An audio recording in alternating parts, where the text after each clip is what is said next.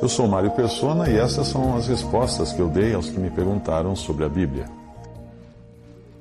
Você escreveu perguntando se é possível um cristão entrar em depressão. Sim, qualquer pessoa pode entrar em depressão tendo ou não conhecimento de Deus.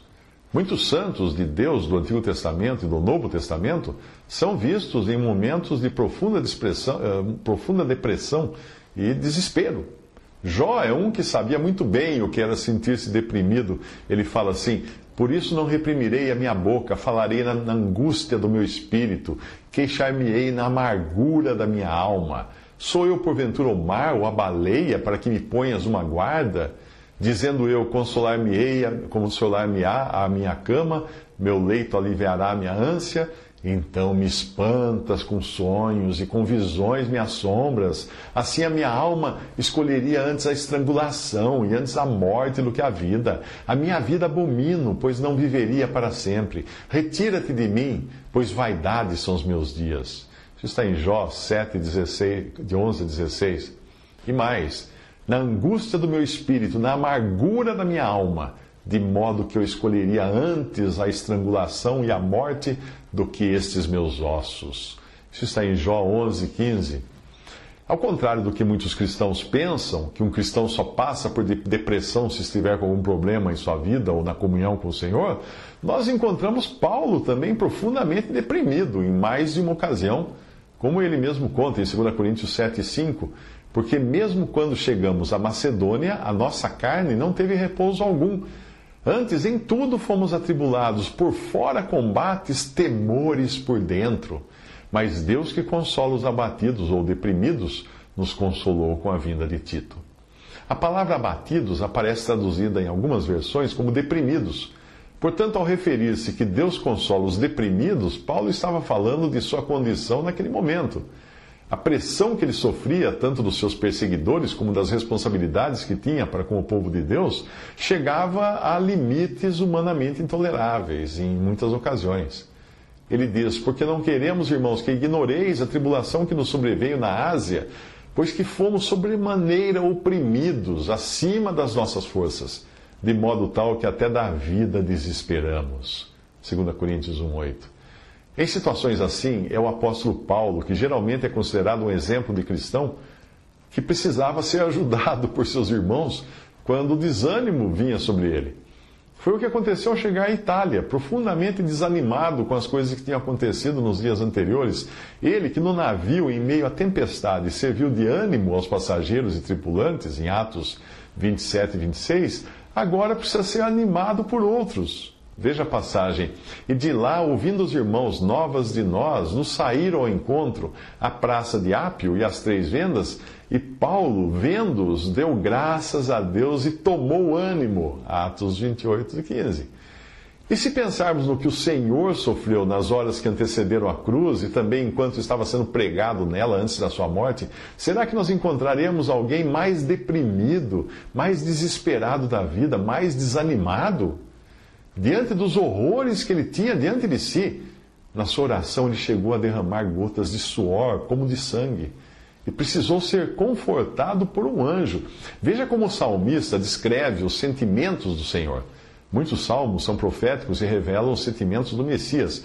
Veja isso no Salmo 37, 6 a 18. Estou encurvado, estou muito abatido, ando lamentando todo dia, estou fraco e muito quebrantado, tenho rugido pela inquietação do meu coração. O meu coração dá voltas, a minha força me falta.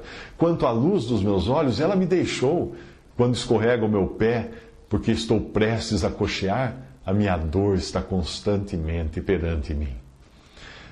Se ao passar por uma depressão você se sente encurvado, abatido, fraco, quebrantado, inquieto, sem forças, em total escuridão, prestes a escorregar e a cair, então saiba que não está sozinho. O próprio Senhor Jesus já experimentou todos esses sentimentos em uma escala num grau muito maior do que o de qualquer ser humano. A única diferença foi que ele não tinha, como nós temos, o pecado agindo em si, ou a possibilidade de pecar, como nós temos. Mas ele prometeu não nos abandonar quando essas mesmas dificuldades nos sobreviessem. Vinde a mim, disse ele, todos os que estáis, cansados e oprimidos, e eu vos aliviarei. Mateus 11, 28. O Senhor deu aos que creem nele o Espírito Santo, que o próprio Senhor chamou de consolador. Ora, um consolador só tem alguma utilidade para pessoas que estão desconsoladas, desanimadas e deprimidas. A quem um consolador iria consolar se os cristãos fossem super-homens e super-mulheres vivendo acima de qualquer depressão, acima de qualquer desespero ou tristeza profunda? A depressão pode ser decorrente também de algum problema na nossa vida espiritual algum pecado não confessado, falta de fé, negligência na oração e até influência de espíritos malignos. Mas antes que aqueles que gostam de rotular as pessoas com rapidez que Davi condenou o homem que tomou a sua única, a única ovelha do pobre, né, em 2 Samuel 12, e no fim era o próprio Davi esse homem, saiba que também a depressão pode não vir dessas coisas. A depressão pode ser também circunstancial, por, por estarmos envolvidos em coisas que nem mesmo nós sabemos quais são. Isto é, pode não ser culpa nossa. Foi o que aconteceu com Daniel no período em que ele passou por uma depressão profunda que durou três semanas. Naqueles dias, eu, Daniel, estive triste por três semanas. Alimento desejável não comi, nem carne, nem vinho entraram na minha boca, nem me ungi com unguento, até que se cumpriram as três semanas. Daniel 10, e 2 a 3. Daniel vai descobrir depois que a razão daquela depressão dele era uma batalha espiritual que, que ocorria em função das suas orações. Ou seja, a depressão pode também ocorrer como consequência do que está passando no mundo invisível seja por nossa falha, seja por nossa fidelidade. Existem, porém, outras formas de depressão que não têm origem espiritual, mas física.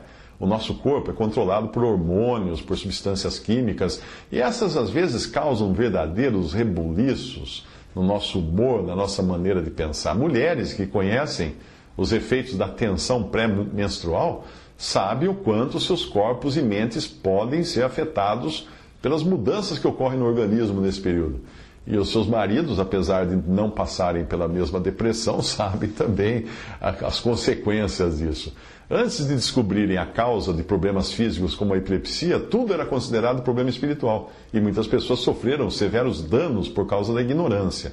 Infelizmente, ainda hoje, muitos, por ignorância ou para defender as suas crenças, infligem sofrimentos e danos a pessoas que sofrem de depressão ou de problemas mentais que às vezes nada mais são do que reações do organismo.